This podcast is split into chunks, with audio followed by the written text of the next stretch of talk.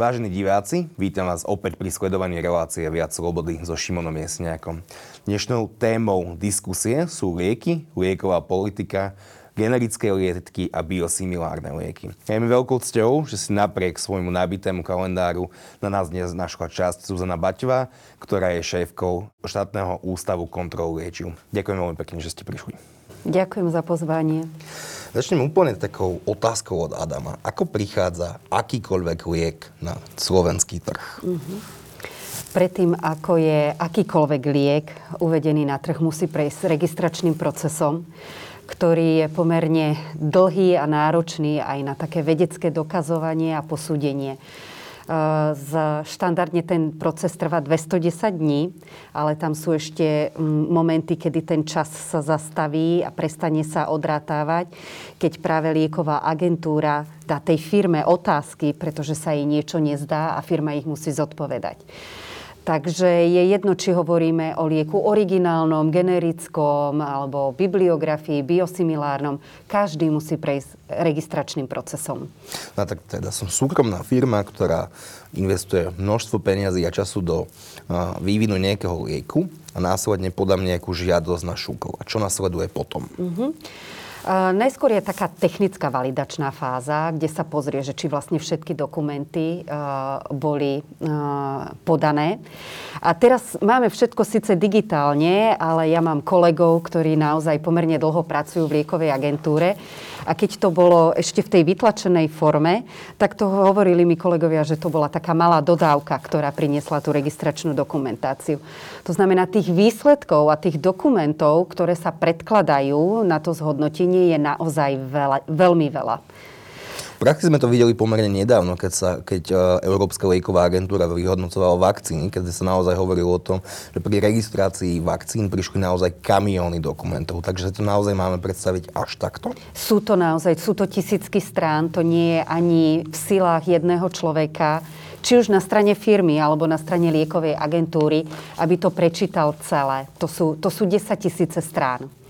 Aká je národná legislatíva Slovenska? Je niečím špecifická, ak to porovnávame s Európskou úniou alebo so Spojenými štátmi? V Európe sme úplne harmonizovaní. To znamená, tam je jedno v princípe, že či sa firma rozhodne ísť len do jedného konkrétneho štátu, napríklad na Slovensko, alebo sa rozhodne ísť do viacerých členských štátov. Tam tá legislatíva je harmonizovaná. No Amerika, tie procesy sú trošičku iné, ale ten obsah, to, čo musí firma dokázať, aby prešla registračným procesom, to je v princípe rovnaké medzi, medzi Amerikou a Európou.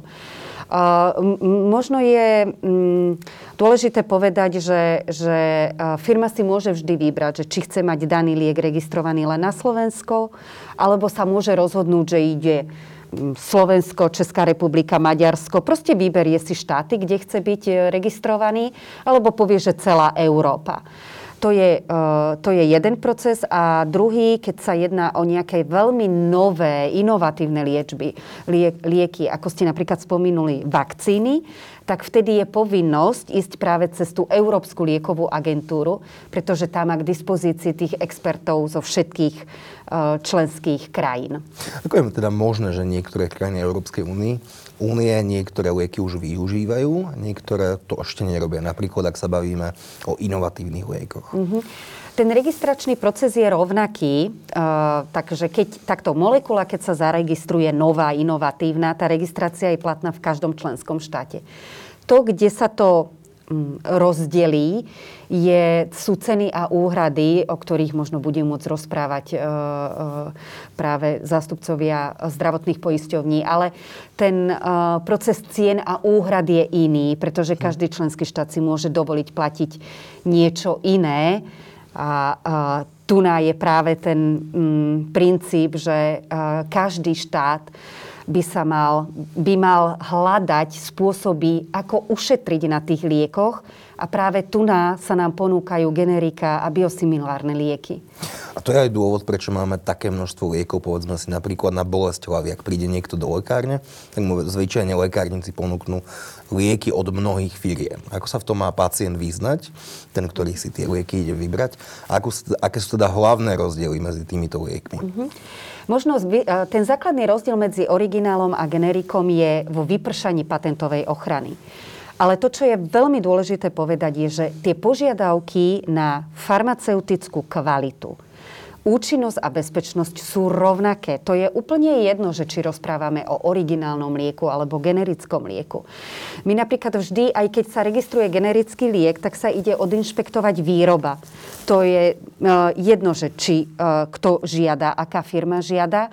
A tie požiadavky napríklad na farmaceutickú kvalitu sú vždy rovnaké. Inšpektor príde a pozera, ako sa vyrába účinná látka, aké sú priestory, aké sú tam hygienické štandardy. Ako sa vyrába tá finálna lieková forma, ako sa balí. Takže e, rozdiel je v cene a rozdiel je v patente, ale to sú veci, ktoré idú mimo tú základnú kvalitu, účinnosť a bezpečnosť. Čo je to teda generický liek? Odlišuje sa v niečom od originálu alebo nie? Uh, generický liek musí mať rovnaké zloženie. To znamená, keď máme liek, ktorý obsahuje 10 mg látky A, originál, tak 10 mg látky a musí obsahovať aj generikum. Musí takisto mať rovnakú liekovú formu. Keď je toto tableta, musí byť aj generikum tableta. Nemôže to byť kapsula alebo nejaká obalená sladká tableta. Uh, Prečo? To nie... No potom by to nebolo generikum, pretože práve to generikum musí dokázať, že je úplne identický s tým originálom. On nemôže byť ani horší, ale nemôže byť v princípe ani lepší. Prečo?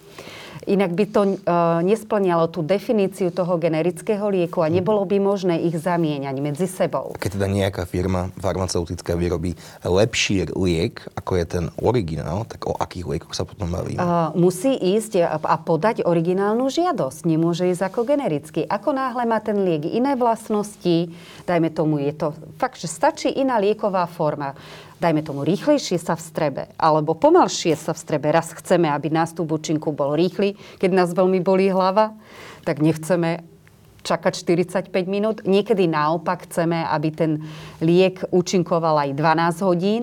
To znamená, je veľmi dôležité, keď sa registrujú generika, aby dokázali, že sú úplne identické s originálmi. No a potom je taká tretia skupina, ktorá sa volá biosimilárne lieky. To Áno. sú aké lieky? Jo, to je taká komplikovaná, komplikovanejšia téma. Ja by som to veľmi v jednoduchosti asi vysvetlila tak, že sú lieky, ktoré majú chemický pôvod a všetci sme mali chémiu a možno si ešte vieme vybaviť nejaké tie vzorce chemické. Takže tie chemické uh, lieky, uh, originálne a generické, majú, majú práve tento pôvod a vieme nakresliť ich molekulu a chemicky sa nasyntetizujú. A to, čo spomínate, tie biosimilárne lieky, to sú lieky, ktoré vyrába živý organizmus. To sa nedá nakresliť. To nenakreslíme ako chemický vzorec. Vieme uvieť nejaký príklad? Toho biosimilárneho lieku asi najjednoduchšie je povedať rastové faktory a inzulíny. Uh-huh. Tam máme teda nejaký originálny liek, ktorý sa volá, že biologický liek a k tomu, keď vyprší patentová ochrana, sa zaregistruje biosimilárny. V, pred, v preklade je to biologicky podobný liek. Teraz taká trochu filozofickejšia otázka. Nie je práve patentové právo prekážkou väčšieho pokroku v celej farmácii? Určite nie, to by som tak nevnímala, pretože my potrebujeme na trhu uh, vždy tú protiváhu. Potrebujeme aj originálne firmy a potrebujeme aj veľmi, veľmi generické firmy. Mm-hmm. A tá originálna firma skutočne investuje do toho výskumu a vývoja a potrebuje, keď prinesie tú originálnu molekulu, aby sa zaplatilo tých 99 neúspešných.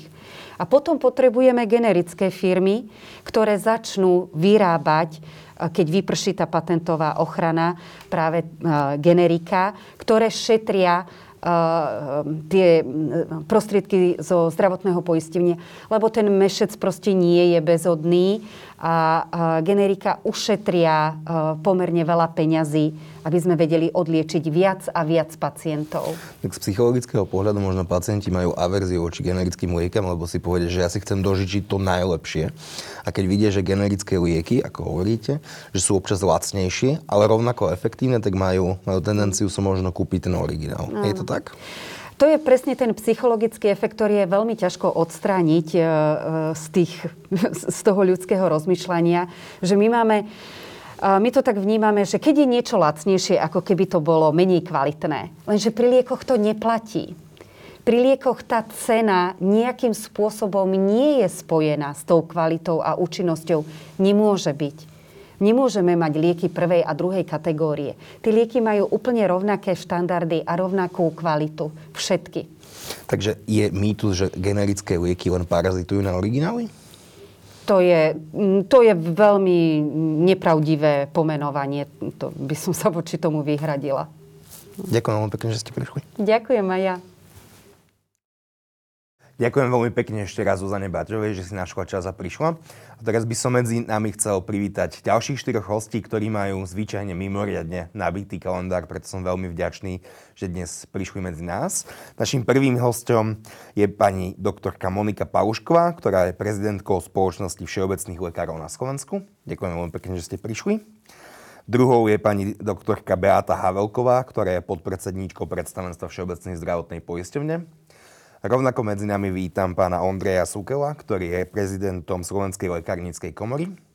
A na záver vítam, vítam pána Jana Klimasa, ktorý je dekanom farmaceutickej fakulty Univerzity Komenského Bratislava. Začnem s pani Havelkovou, ak smiem. Ako funguje úhrada liekov na Slovensku?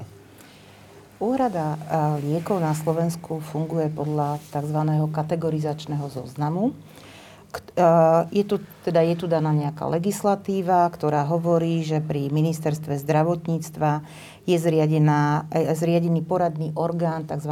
kategorizačná komisia a kategorizačná rada. Do kategorizačnej komisie sa, alebo do tohto kategorizačného procesu, ktorý je presne definovaný legislatívou, to je tak, ten známy zákon 362, alebo slangovo povedané zákon o lieku, v, e, ktorý hovorí, e, čo všetko musí výrobca alebo farmafirma e, podať, ak chce, aby bol liek hradený z verejného zdravotného poistenia. Je to množstvo papierov, ktorým dokazuje aj efektivitu voči tej liečbe, ktorá už teraz je hradená z verejného zdravotného poistenia a množstvo ďalších, teda legislatívnych, ja to nazvem zjednodušenie papierov alebo podkladov, na základe ktorého sa komisia rozhoduje, či ho zaradí alebo nezaradí do úhrad. V tej komisii sú zastúpení odborníci, sú tu rôzne subkomisie, či už je to komisia kardiologická, oftalmologická, proste podľa jednotlivých odborností, kde sedia mienkotvorní odborníci v, danej, v danom odbore a robia podklady pre tú hlavnú ministerskú kategorizačnú komisiu. A v tej hlavnej je vždy zástup, sú zástupcovia odbor, odborností, aj teda tej príslušného, ktorých liekov sa bude rozhodovať. Sú tam zástupcovia zdravotných poisťovní, všetkých troch a samozrejme sú tam zástupcovia ministerstva zdravotníctva, ktorí takisto tieto podklady spracovávajú, pripravujú a, a samozrejme v ich radoch sú aj právnici. Uh, no a keď už je všetko takto pripravené, tak aj uh, samotná zdravotná poisťovňa každá sa pripravuje a pozerá si, e, do akej e, e, skupiny má byť daný liek, o ktorom sa ide rozhodovať zaradený, či vlastne prichádza liek, ktorý môže ovplyvniť platbu. To je už to spomínané, že keď máte, generiku, keď máte liek, ktorý prichádza ako inovatívny liek na trh, tak sa zaradí a ako náhle prichádza ďalšie generikum, ovplyvňuje tú cenu, čiže ťahajú smerom nadol. A presne toto všetko sa vlastne uh, zrátava. Takisto sa pozera aj na to, čo všetko, uh, na ak, daný liek na aké diagnózy je, či sa zaradí vlastne, či filozofia je taká, že sa zaradí na všetko to, čo má napísané v, SP, v tzv. SPC, alebo v tom súhrnu. V nejakom rodokmeni lieku? To, v takom tom svojom rodokmeni a, v, a či vlastne všetky tie diagnózy, ktoré tam má, budú hradené z verejného zdravotného poistenia. A takže sa stan, stanovuje vlastne výška úhrady, stanovuje sa vlastne tzv. preskripčné obmedzenia, ktorý doktor môže predpisovať, ktorá odbornosť, tak presne aby som sa vyjadrila, môže predpisovať ten liek a, a stanovujú sa indikačné obmedzenia. Tie indikačné obmedzenia je svojím spôsobom nejaký guideline, aby sa nastavilo tak, že to, čo už sa dá do kategorizačného zoznamu, tak je nárokovateľné zo strany pacienta. Čiže on má nárok na, te, na tie lieky, ak splní isté podmienky. V... Teda ak sa liek hodí na jeho diagnózu. Tak, to sú tie podmienky, to sú tie indikačné podmienky, ktoré musí splniť, aby mohol byť liečený tým liekom. V, a toto v podstate rieši uh, kom, uh, kategorizačná komisia. A na čo je tá rada? To, čo sa nezaradí, alebo povedzme, že sa zamietne, alebo sa požiada o doplnenie, je druhostupňový orgán, to je kategorizačná rada, ktorá v podstate posudzuje rozhodnutie kategorizačnej komisii. Veľmi zjednodušené, ale to sú, obidva tie procesy sú pomerne komplikované.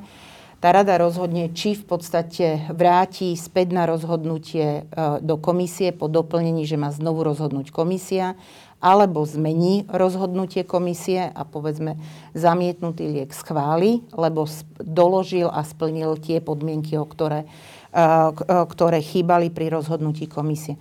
A takéto rozhodnutia komisie alebo rady idú následne teda na stôl ministrovi zdravotníctva, ktorý teda pos, uh, buď uh, sa stotožní so závermi komisie, čo je v drtivej väčšine a podpíše rozhodnutie a liek je tým pádom kategorizovaný a zaradený do úhrad alebo môže zmeniť rozhodnutie komisie, buď vrátiť do toho procesu, prípadne rozhodnúť inak, ak napríklad rada zamieta. Aby sme to trochu zjednodušili teda. Ak liek prejde cez šúkol, následne prejde cez kategorizačnú komisiu, tak sa už liek dostáva na trh a pacienti ho môžu dostať? Je to ešte komplikovanejšie keď šukl e, schváli liek, dostáva sa k nám na trh. Je dostupný, ale hradí si ho e, pacient sám. To znamená, je samoplatca. E, kategorizácia lieku rozhoduje o tom, že sa zaraďuje do úhrad verejného zdravotného poistenia.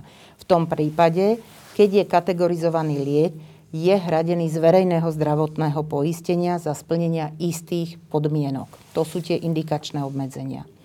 Čiže vy liek tým, že ho e, zaregistrujete na Slovensku, že je na Slovensku liek zaregistrovaný, stáva sa dostupný, ale musí si ho pacient sám hradiť. Teda firma má povolenie tento liek predávať tak. na voľnom trhu na, na, na Slovensku. A ako sa teda rozhodne o tom, alebo kto rozhoduje? Tá komisia rozhoduje o tom, či ten liek bude hradený zo všeobecného zdravotného poistenia? Áno, hlasova- hlasovaním sa rozhoduje. Čiže tam sa normálne oficiálne hlasuje aj to hlasovanie je dostupné, čiže je to dosť taký transparentný uh, proces. A sú zastúpené aj odborné zložky, sú zastúpené poisťovne, ministerstvo. Mhm. Keď, ale keď hovoríme o tom, že tie lieky sú, a to je posledná otázka zatiaľ, keď lieky sú hradené zo všeobecného zdravotného poistenia, nehovoríme, že tie lieky sú bez doplatkov, že? To nehovoríme. Liek môže byť za, je zaradený v kategorizačnom zozname a môže, mať, môže byť buď bez doplatku alebo s doplatkom.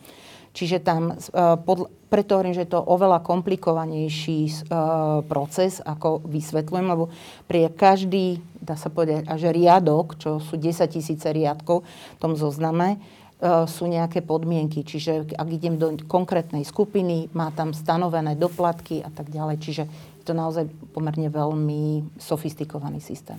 Pani Palušková, vy ste taký prvý kontakt pacienta alebo s pacientom, ktorý príde za vami a pacient príde za vami s nejakým problémom. Vy ho zdiagnostikujete, vyšetríte a následne mu asi predpisujete nejaké lieky. Na základe čoho sa vy rozhodujete, aký liek dáte pacientovi? Samozrejme, najpodstatnejšie je správne pacienta vyšetriť a správne stanoviť diagnózu. A tak, ako sme už o tom hovorili, na každú diagnózu je na Slovensku určený nejaký liek, skupina liekov alebo kombinácie liekov. Preto hovorím kombinácie, pretože liek napríklad môže obsahovať len jednu účinnú látku, ale môžu tam byť aj viaceré, dve, tri. Príkladom sú lieky napríklad na liečbu vysokého tlaku.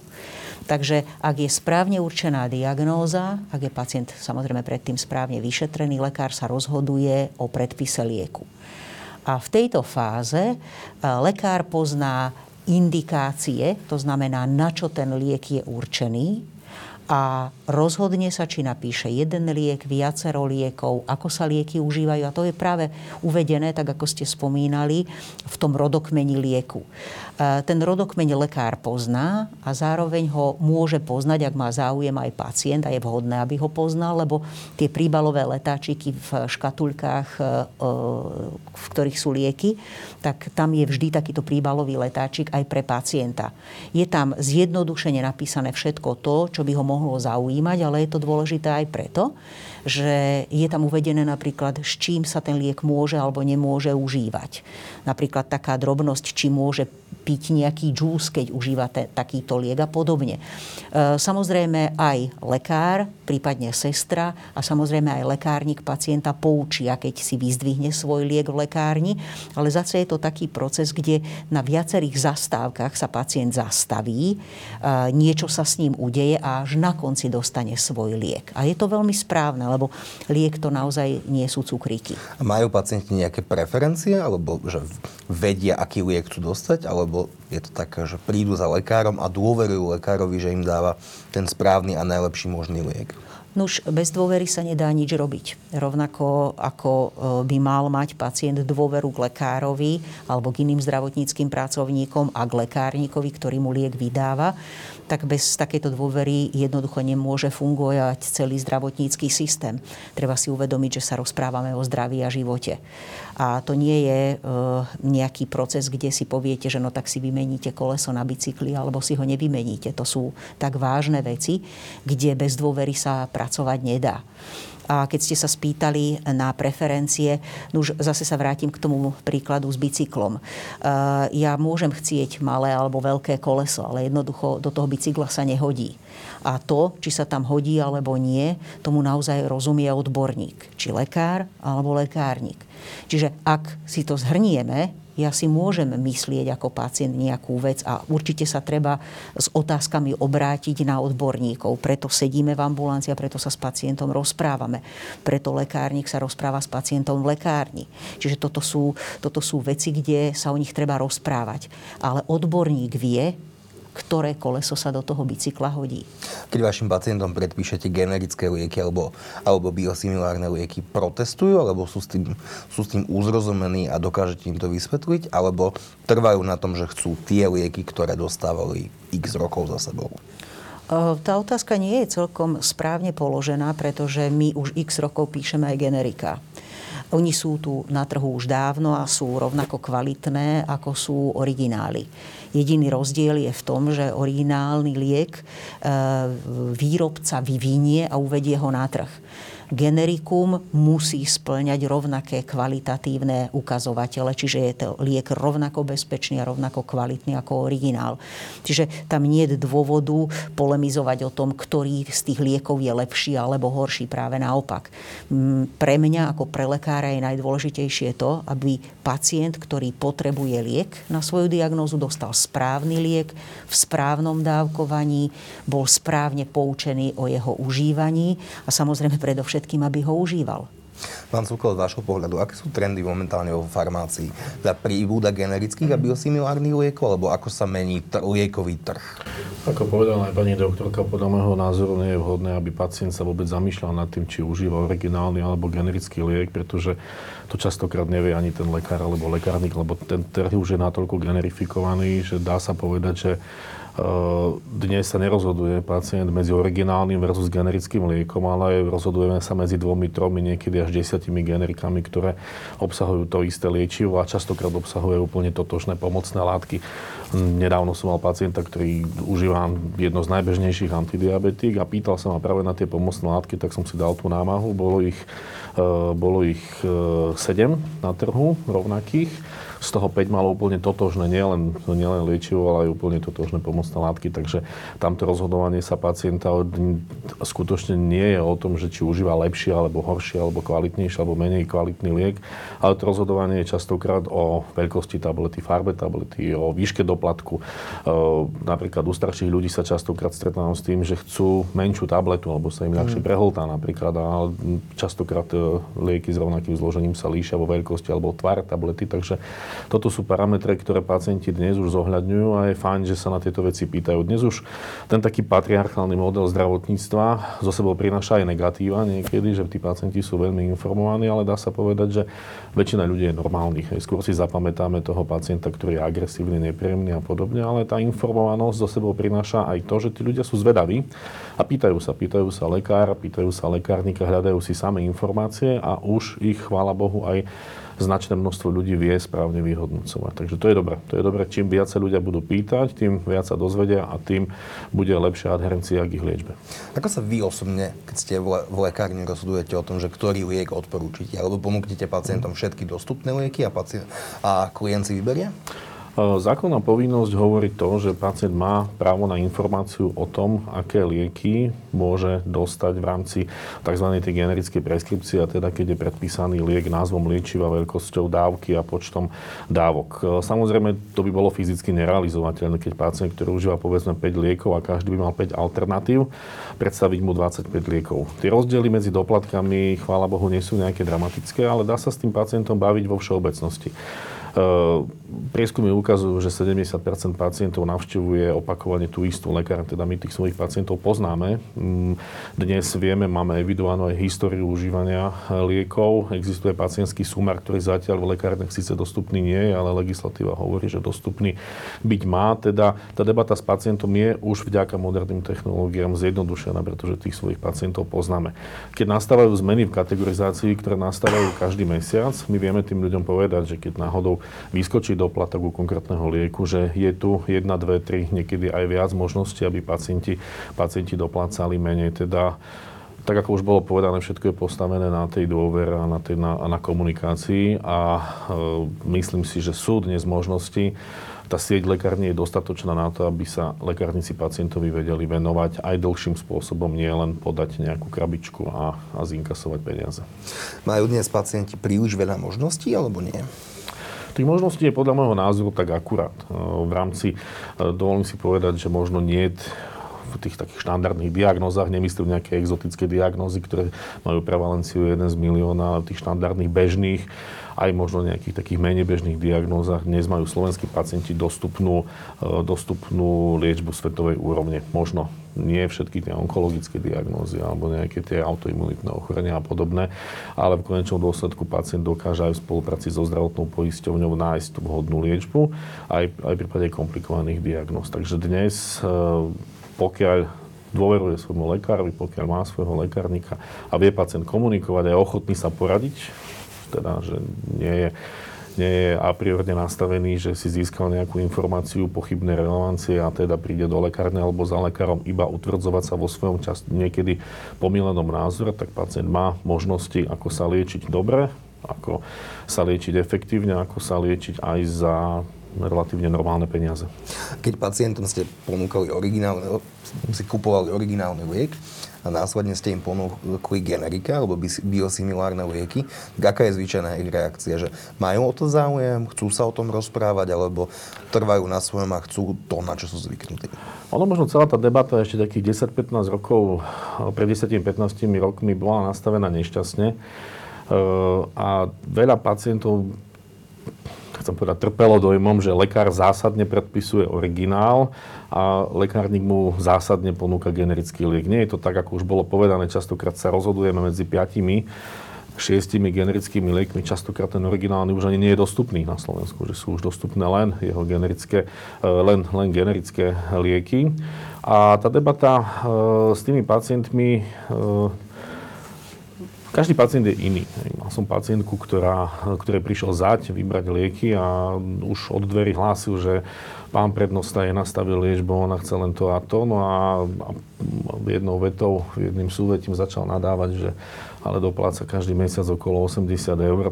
Tak keď som mu oznámil, že ona môže doplácať 15 eur za všetky tie lieky, ktoré užíva, tak jej zatelefonoval. Samozrejme, tá reakcia bola, bola negatívna, pretože pán prednosta. Ale tá delta bola natoľko vysoká, že tá pani sa nad tým začala zamýšľať. A dodnes je úspešne liečená a dospeli sme v, v čase, E, v čase do takej úrovne, že ona nedopláca nič. Takže jednoducho tie, e, tie lieky, tie, tá cenová úvodzovka, tá cenová súťaž medzi jednotlivými výrobcami dospela do štádia, že táto pani, ktorá na začiatku svojej liečby doplácala viac než 80 eur, má dnes tú istú liečbu. To treba povedať, že ona užíva to isté. Ona sa lieči kvalitnými liekmi a nedopláca za tie lieky nič. Pán Klimas, ak by ste mali shodnotiť, aká je pridaná hodnota týchto generických a biosimilárnych liekov? No, v zásade e, tá pridaná hodnota spočíva v tom, že, že máme na výber alternatívy. Z, po, z pohľadu medicínskeho alebo farmaceutického tá pridaná hodnota môže byť, že súčasťou generického lieku je napríklad iná pomocná látka, hej, na ktorú, ktorú pacient napríklad lepšie toleruje. Čiže že to aktívne liečivo je to isté, akurát pomocná látka iná a tým pádom má aj lekár na výber, ak teda u toho pacienta identifikuje nejaký problém na nejakú pomocnú látku, intoleranciu, tak môže tak môže, môže, môže zmeniť terapiu. Ďalšia pridaná hodnota samozrejme je cena, ale toto je potom ekonomická, ekonomický aspekt, určite nie, určite nie medicínsky, lebo to, to v, procese vývoja alebo teda realizácie generického lieku hrá to z medicínskeho hľadiska takú sekundárnu úlohu, ale samozrejme v zdravotníctvu sa to vracia v tom, v tom e, momente, že teda sa ušetria nejaké financie, keďže existujú nejaké lacnejšie alternatívy a zároveň tie financie sa dajú investovať či už do, do lepšej dostupnosti liekov, alebo sa môžu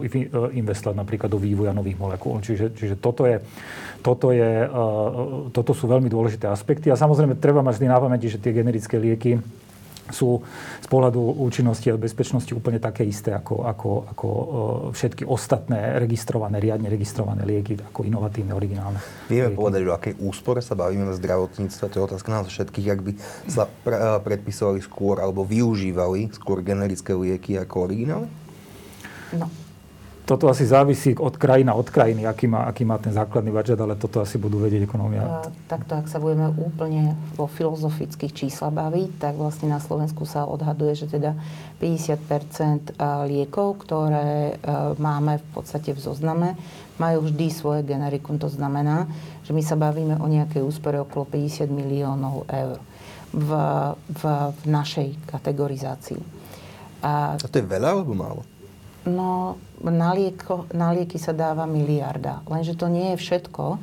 Tu ešte po, každá poisťovňa má svoj systém, a, kde si v podstate vie, existujú lieky tzv.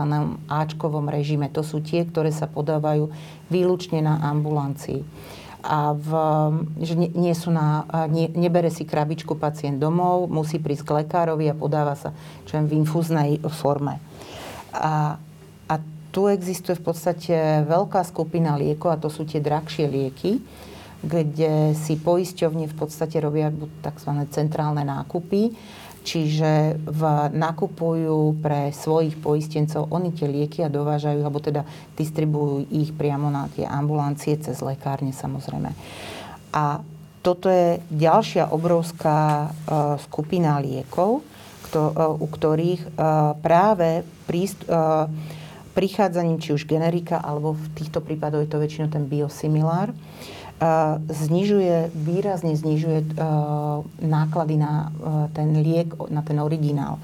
A ja to dám napri- napríklad, aby posluchač pochopil. Ak si zoberieme takú diagnózu karcinom prsníka, máme veľa, je to jeden z najčastejších nádorov v našej populácii a máme, e, dlho tu bol originál, ktorý v podstate, keď sa aj centrálne nakúpil, tak na túto skupinu ušetril nejaký 1-2 milióny. A ak, keď prišiel biosimilár, tak vlastne tá cena padla a odrazu sa tu šetrí v podstate cez 5 miliónov eur. A toto je práve výhoda z toho ekonomického hľadiska, že vy máte pacientky, kde na tých extrémne drahých liekov musíte hľadať tú skupinu, ktorá, takú tú homogénnu skupinu, ktorá bude profitovať z toho lieku. Ale ako náhle dostávate aj ďalšie, liek, ďalšie vlastne biosimilary do systému, vy môžete to, to indikačné kritérium rozširovať a vy viete vlastne ten liek poskytnúť viacerým pacientom. Čiže tu nie je o to, že by sa šetrilo že na niečo iné. Tu vlastne zostávajú tie financie v systéme, ale viete rozširovať to portfólium tých indikačných obmedzení. Čiže skôr zdravotné poistenie tlačia na efektívne míňanie peňazí tak. ako na šetrenie. Tak, to, to je možno ten správnejší výraz, že to vlastne tá efektivita spočíva v tom, že vy viete v podstate utilizovať to pre uh, liečbu pre viacero uh, pacientov. Pán Cukol, na Slovensku sa častokrát hovorí o tom, že predpisujeme alebo že sa míňa nadmerné množstvo liekov, napríklad antibiotík. To je jeden z mýtov, alebo je to naozaj tak? To by možno vedela povedať zdravotná poisťovňa, ale pokiaľ viem, tak tie údaje sú v posledných rokoch stále lepšie a lepšie, že jednoducho už aj pacienti uh, nevytvárajú ten neefektívny tlak na lekárov, pretože bolo tu také obdobie, a to sa hlavne lekári prvého kontaktu stiažovali, že pacient chcel napríklad antibiotikum pomaly na každú nádchu. Uh, takže ja osobne si myslím, že tá spotreba liekov, ako je na Slovensku, nejakým spôsobom dramaticky nie je odlišná v porovnaní s inými európskymi krajinami. Možno otázna je efektivita v niektorých diagnózach. E, tam, e, tam nejaké, nejaké rezervy určite sú, napríklad pokiaľ neviem, že v kardiovaskulárnych ochoreniach nedosahujeme také parametre u tých pacientov, aký by sme dosahovať mali, napríklad odvratiteľné úmrtia, ktoré napriek tomu, že ten pacient má k dispozícii e, liečbu, tak ako keby zanedbával povedzme nejaké tie systémové životosprávu a podobné, podobné iné opatrenia. Takže ja osobne si myslím, že aj tie opatrenia, ktoré sa tu robia na strane preskripcie zo strany zdravotných poisťovní, zo strany regulátora, sú dnes e, natoľko prísne a natoľko efektívne, že sme dospeli do nejakého vyváženého modelu a nejakým dramatickým spôsobom neužívame viac liekov ako porovnateľné krajiny. Pani Baruško, je to stále tak, že pacienti prídu do ordinácie a dokým nedostanú nejaké lieky, tak majú dojem, že im nebola poskytnutá dostatočná zdravotná starostlivosť, alebo sa to mení? Tu ste položili zaujímavú otázku preto, že príde pacient a chce. A my sme sa pred chvíľkou práve o tomto rozprávali, že ja môžem chcieť, ale musím mať dostatok informácií a tie informácie predovšetkým musia byť správne. A tak ako pán prezident Cukel hovoril pred chvíľkou, ono, treba si uvedomiť, že napríklad pri antibiotickej liečbe e, tiež na akúkoľvek nádchu antibiotikum nie je vhodné. Ale znovu pri predpisovaní takýchto liekov, ako sú napríklad antibiotika a ja chcem, lebo e, niekto od susedov mal tiež takú zelenú tabletku s bielými bodkami, tak to je síce fajn, že, že mám názor ako laik, ale lekár je zodpovedný za predpis lieku. A všeobecne e, sa vie, že už teraz aj laická verejnosť to vie, že lekár, ktorý predpísal liek a indikoval to, teda ten liek je určený na tú konkrétnu diagnózu, tak je zodpovedný za to, ako ten liek predpíše. Čiže nie len ako ho vyberie pre pacienta, aby bola tá liečba správna, ale aj to, akú formu si vyberie, aké dávkovanie odporúči. A samozrejme potom je tam ešte vždy lekárnik, ktorý e, je takým tým, tým, e, tým e, ďalším odborníkom v tom rade. A to je práve bezpečnosť liečby. Preto ja si môžem vybrať zelenú tabletku. Ako laik sa však nemôžem rozhodnúť správne. A ešte sa vrátim k tým antibiotikám. Je také zaujímavé zistenie, že práve v dobe covidu sa v ambulanciách skutočne píše e, naozaj podstatne menej antibiotik, práve preto, že nosíme e, rúška a naozaj všetky tieto respiračné infekty, ktoré bežne v zime a v začiatkom jary boli skutočne v stá tisícoch infikovaných pacientov, tak e, sme výrazne obmedzili. A ďalšia vec je, že ak sa bavíme o číslach a o peniazoch a ja chcem, tak tu si zase treba povedať, že zdravotné poisťovne hovoria vo veľkých číslach. my, keďže máme dennodenný kontakt s pacientom, my síce hovoríme v malých číslach, ale sú osobné tie čísla.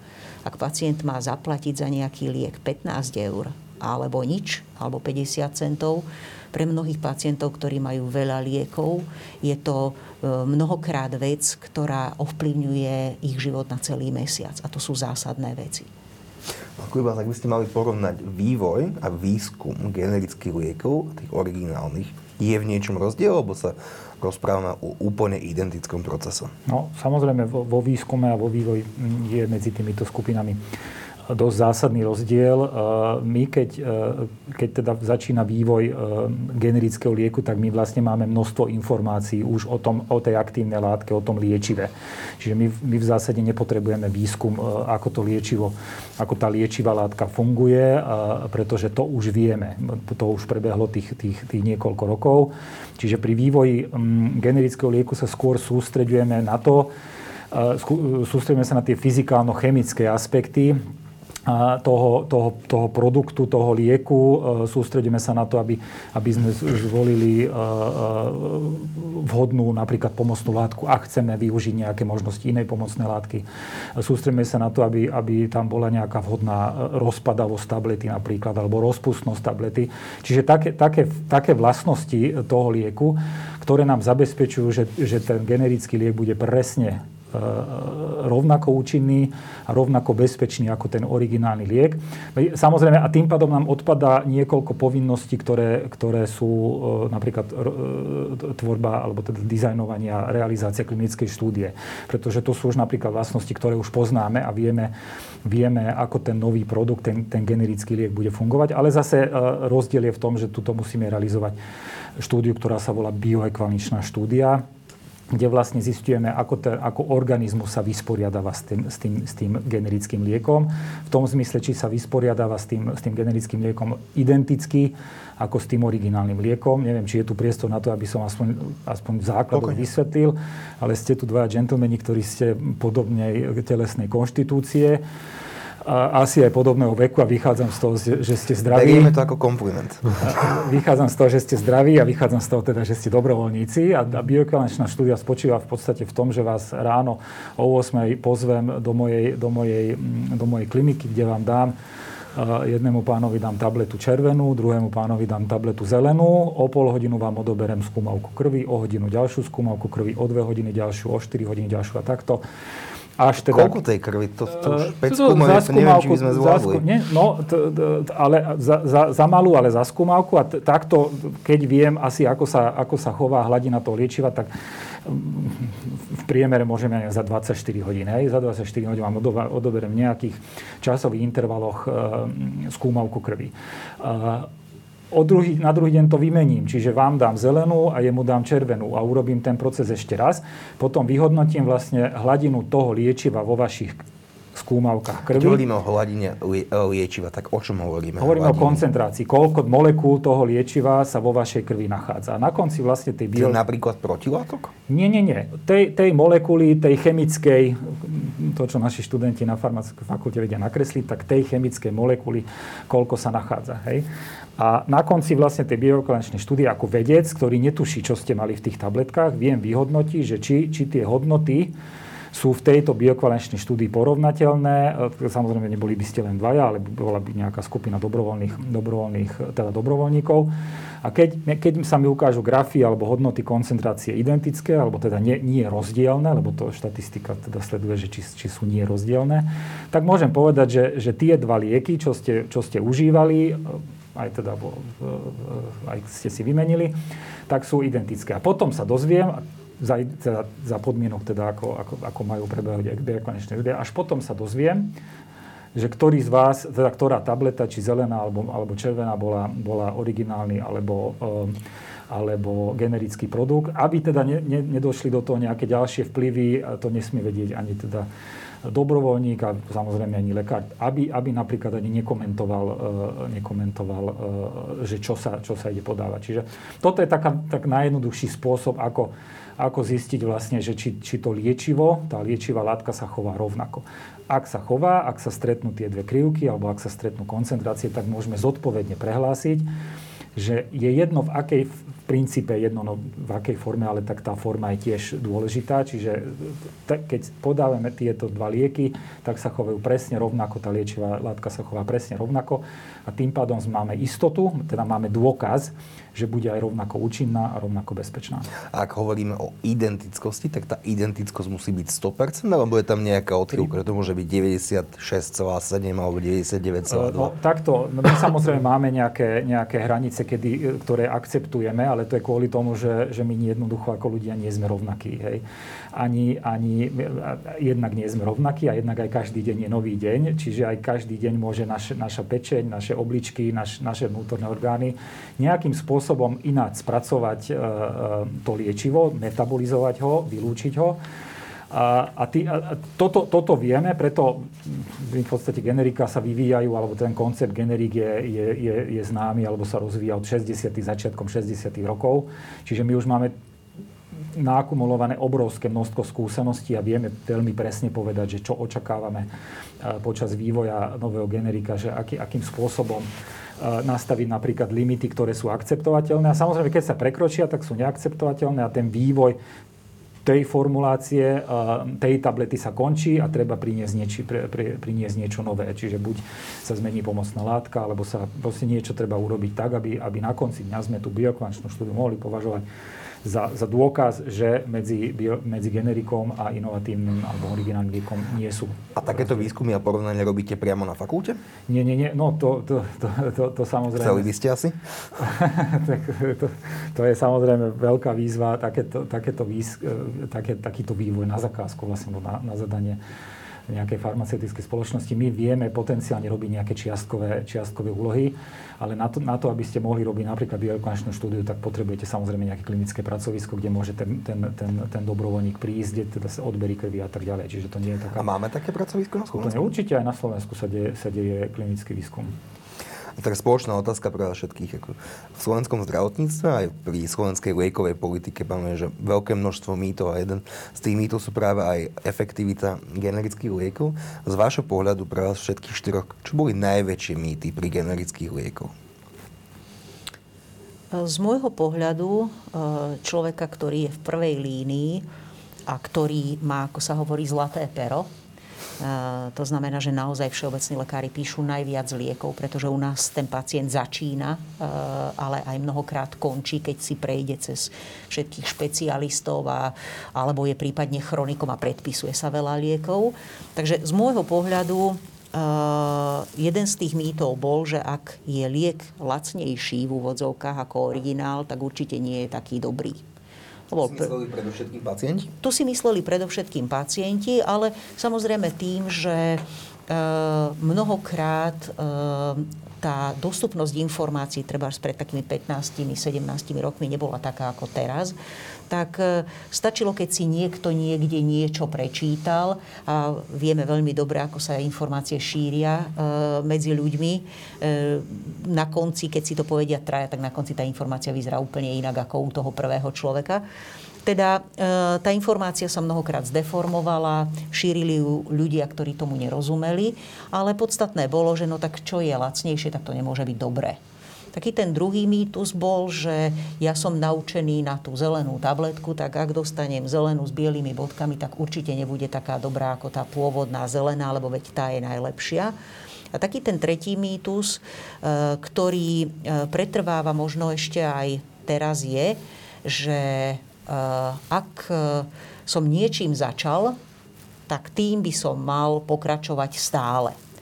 A pokiaľ tu ten liek mi nevymenia za nejaký iný, ktorý aj inak vyzerá, tak určite sa niečo po ceste pokazilo. Aby som to zjednodušila, ak som mala zelenú tabletku a tá je pre mňa dobrá a lekár sa rozhodne ju vymeniť za červenú, tak kto vie, čo je za tým. No, nie je za tým vôbec nič. Len teda to, že ľudia hľadáme... si myslia, že ste podplatení a chcete im dať iné lieky? E, nie. E, určite si nemysleli, že sme podplatení a že im chceme dať iné lieky ale treba to otočiť. Ja ten môj liek poznám, ja viem, čo je pre mňa najlepšie a prečo mi to chcú meniť, keď to funguje. Ale mnohokrát za výmenou lieku je toľko ďalších premenných, ktoré ten lekár, ktorý mení liečbu z dôvodov, ktoré pozná a ktoré naozaj pacientovi mnohokrát vysvetlí tak, aby tomu rozumel. Teda to nie je preto, že ja som si to vymyslela, lebo tak sa mi to prisnilo. Ale znovu je to veľmi vážny proces. Ide o zdravie a ide o život. A z môjho pohľadu toho, kto má to zlaté pero, je nesmierne dôležité, aby pacient mal dostupný liek, aby sa k nemu vedel dostať, aby si ho vedel dovoliť. To znamená poisťovňa, aby mu zaplatila, aby si on vedel, ak je potrebné priplatiť, ale čo je podstatné, aby bol bezpečný a aby bol predovšetkým tzv. šitý na mieru. Nikto z nás nie je rovnaký a ja svojich pacientov poznám. Pani Havelková? Ja by som asi tiež podporila to prvé, že najviac, čo sa stretáva, ak prichádzajú poistenci, tak ktorý, ten liek je tak lacný, že on nemôže fungovať a u mňa určite nefunguje, napriek tomu, že ho možno ešte ani neužil. Čiže tá cena ako keby, čím je nižšia, tým ako keby dávala menšiu kvalitu. To je trochu paradoxné, lebo je. bežne v dennodennom živote vyhľadávame, že čo najkvalitnejší produkt za čo najnižšiu cenu. Áno, ale neplatí to pri liekoch a neplatí to pri niečom, čo hradí ako keby, že niekto iný. Ja len tak zo zaujímavosti, tak nebolo by, že dobrá taktika, aby tie generické lieky stali trikrát toľko, že možno potom sa zvýši dopyt? No, ako za poisťovňu, keď poviem asi nie. to by sa nám až tak... Za všeobecného lekára tiež nie, lebo potom ten pacient by si to nemohol mnohokrát dovoliť. Ale ja som sa stretla vo svojej praxi aj s praktikami, ale to hovorím o zhruba tých 15-20 rokov dozadu, z, že práve firma, ktorá mala na trhu veľmi dobre etablovaný originál, tak ako náhle vypršalo e, patentové právo a prichádzali generika, tak e, boli iniciatom takých šírenia poplašných správ, že to, čo prichádza ako generikum, že, e, že nemá všetky ako testy urobené, že nevychádzajú už spomínané bioekvivalenčné štúdie, čiže ako keby púšťali také jobovky, hoaxy, tak ako teraz to poznáme pod tým názvom hoax, aby vlastne udržali si sa na trhu práve s tým originálom v čo najväčšom e, percente. Čiže e, v, vtedy si myslím, že teraz už by sa to určite nestalo. Vtedy si myslím, že to bolo vyslovene až neetické správanie tej firmy. Ale pokiaľ sa bavíme teraz, je väčšinou e, poistenec, hľadá, keď už prichádza do poisťovne, Väčšinou sú to pacienti, ktorí naozaj majú vážnu diagnózu a hľadajú riešenie na svoj problém.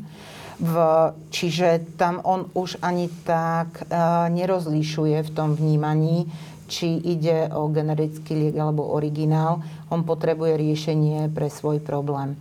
Uh, čiže toto je skôr z uhla pohľadu ako teda zdravotnej poisťovne. Hancuko?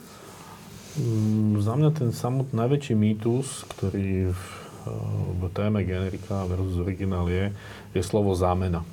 Lebo tu nejde o zámenu. No, tu nejde, zámena je, keď sa pacient lieči liečivom, jedným liečivom a lekár mu zmení liečbu za úplne iné liečivo, ale tu sa bavíme skutočne o totožných molekulách, o totožnom princípe liečby, o totožnom mechanizme účinku, pretože sa bavíme o tom, o tom istom liečive. Takže no, už len samotné používanie pojmu generická zámena je podľa môjho názoru použité nešťastné možno vhodnejšie by bolo slovo nejaká alternatíva. Ekvivalent? Ekvivalent, alternatíva, niečo podobné. A e, celá tá mytológia, ja si spomínam na ešte keď e, v roku 2011 bol legislatívny proces zákona o liekoch, ktorý, ktorý platí teraz a ktorý zavadzal e, do praxe to predpisovanie názvom liečiva, tak eh, jeden, jeden z lekárov, nebudem ho menovať, ale je to jeden z nadšených antivaxerov v súčasnosti. Eh, sa v Bratislave pôsobí? Nie. Eh, sa vyjadril veľmi expresívne, že vláda ide zaviesť to, že o liečbe nebude rozhodovať lekár, ale lekárnik, čo je blúd v konečnom dôsledku. A potom povedal, a lekárnici nemajú o liekoch žiadne vedomosti a budú umierať ľudia. Toto povedal do médií, toto je dohľadateľné, hoci je to 11 rokov 11 rokov dozadu, ale na druhej strane, keď vnímam jeho súčasné výroky, tak sa ani veľmi nečudujem, že, že niečo také dokázal, dokázal kedysi povedať. Takže ja tú mytológiu vidím v týchto nepravdách, ktoré, ktoré tu častokrát zaznievajú. A tie nepravdy, keď ich šíri odborník s doktorským titulom pred menom, sú oveľa vážnejšie, ako keď nepravdy šíri nejaký, nejaký diskotekový umelec. Pretože e, Tie nepravdy človeka, ktorý má príslušnú kvalifikáciu, ľudia vnímajú vážne a dôverujú mu, pretože ľudia stále majú dôveru v kvalifikovaných, e, kvalifikovaných jedincov a o to viac e, sú tie nepravdy, nepravdy rizikové. Vás nechám vás reagovať, ale mám jednu doplňujúcu otázku. Dá sa spraviť generická vakcína? Aha, to je veľmi dobrá otázka. Mm. Samozrejme, my máme v biologických liekoch, a vakcíny spatria medzi, medzi biologické lieky, tak, tak my máme samozrejme aj, aj uh, v kategórii biologické lieky uh, biosimilári. To sú vlastne niečo ako u tých chemických liekov máme generika, tak v tých biologických liekoch máme bio, biosimilári. Sú to vlastne iným po slovensky biologicky podobné lieky.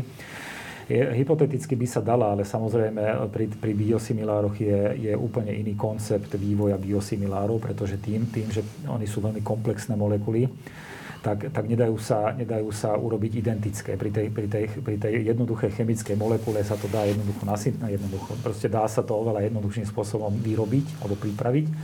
Kdežto pri biologických liekoch tam sme odkázaní na živé organizmy, ktoré, ktoré produkujú produkujú tie účinné látky. Ale tie, tie sú veľmi komplexné, veľmi komplikované, čiže, čiže je možné, že v budúcnosti sa dostaneme aj, aj, aj, aj k tomu, aby aj vakcíny boli nejakým spôsobom e, produkované v, v kategórii biosimilars. V súčasnosti neviem, či, či teoreticky si... U nás na Slovensku, v Európe e, zrejme nie, ale niekde vo svete... A vieme povedať, či sa biosimilárne vakcíny už vyvíjajú? Ono je na to niekto pracuje? Lebo teraz napríklad máme, hovoríme o mRNA vakcínach, ktoré sú vo, vo v mnohých ohľadoch veľmi podobné. Čiže keby sa jedna urobila o, o, po skončení patentovej ochrany, tak by teoreticky mohla ísť spôsobom biosimilárneho lieku. Ale tým, že sa vyvíjali v rovnakom čase, oni sú tak podobné, že vlastne by teoreticky, alebo teda by asi splňali, no nie som... Nie som, nie som všetky mRNA vakcíny sú veľmi podobné a všetky vektorové vakcíny sú si navzájom veľmi podobné? To alebo všetky vakcíny nedá, sú si dokopy to sa podobné? Nedá, no nie, no, určite nie sú všetky vakcíny podobné a samozrejme ani nie všetky, všetky vektorové vakcíny sú, sú, sú, si, sú si podobné. Pri tých mRNA vakcínach tá, tá, tá zhoda v, tých, tých, v tej sekvencii je tak podobná, že by možno splňala. Ale toto je veľmi ťažká diskusia, lebo, lebo vo všeobecnosti biosimilári na rozdiel od generík máme 20 rokov skúseností. Čiže generika sa začínali, tá celá, celý ten výskum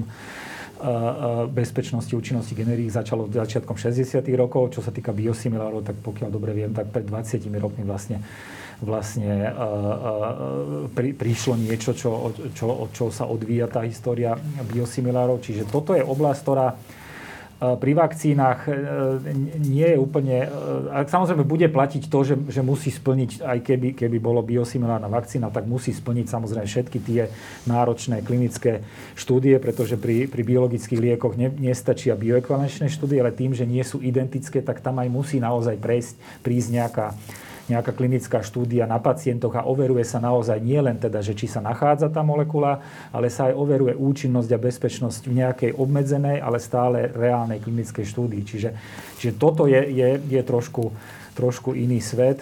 A, ale ja by som tuto zareagoval, lebo ja už samozrejme nový mýt ne, nepridám, lebo už toto sa dá ťažko prekonať, ale myslím si, že, že, že existuje skupina pacientov, a to vidíme jednak aj v reálnom svete, ale aj vo výskume vidíme, že existuje skupina pacientov, ktorá, ktorá vlastne sú, e, nazvem to, dôverujú jednoducho zdravotníckému pracovníkovi a strašne dôležité, ako ten zdravotnícky pracovník im vysvetľuje zmenu terapie alebo, alebo nastavenie terapie. A to, to vidíme vo výskume, že jednoducho, ak, ak, sa, ak sa povie tomu pacientovi, že toto je, toto je liek, predpíšem vám liek, alebo nový liek, alebo zmením, zmením vám liek, a mám s ním veľmi dobré skúsenosti, ak toto pacient počuje, tak jednoducho to príjme a naozaj tie účinnosť a bezpečnosť je úplne bezproblémová. Ako náhle ten, ten lekár alebo lekárnik povie, no vyskúšame niečo nové, tak automaticky tá reakcia toho, toho pacienta je, že teda príjme to, začne to užívať, ale už má v hlave, že vyskúšame niečo nové znie, ako že nevieme úplne, čo to urobí. A to, to je strašne dôležité. To, to my vlastne vo farmakoterapii tomu hovoríme, že adherancia, kompliancia, že to je nesmierne dôležité aj ten pacient, ako, ako sa chová, keď, keď užíva ten liek. Že nestačí len užívať lieky, ale, ale s tým je spojené potom aj často zmena životosprávy, alebo proste jednoducho reaguje na tú svoju chorobu a snaží sa pomôcť tej liečbe nie len tým, že bude užívať tablety tak, ako má. Už to je vlastne dôležité, aby ich užíval tak, ako je, ako je predpísané. Ale, ale tento vzťah le, lekára a pacienta, že keď, keď ten lekár odovzdáva tú informáciu alebo tá, informáciu o predpísaní nejakého lieku alebo zmene terapie s, s takým tým, tým, tým pozitívnym spôsobom, tak tá dôvera toho pacienta je naozaj úplne niekde inde. Ďakujem veľmi pekne všetkým, že ste prišli na diskusiu. Myslím si, že sme verejnosti naozaj ozrejmili, že rozdiely medzi generickými liekmi a originálmi neexistujú. Ďakujem veľmi pekne, že ste prišli. Ďakujem pekne. Ďakujem. Ďakujem.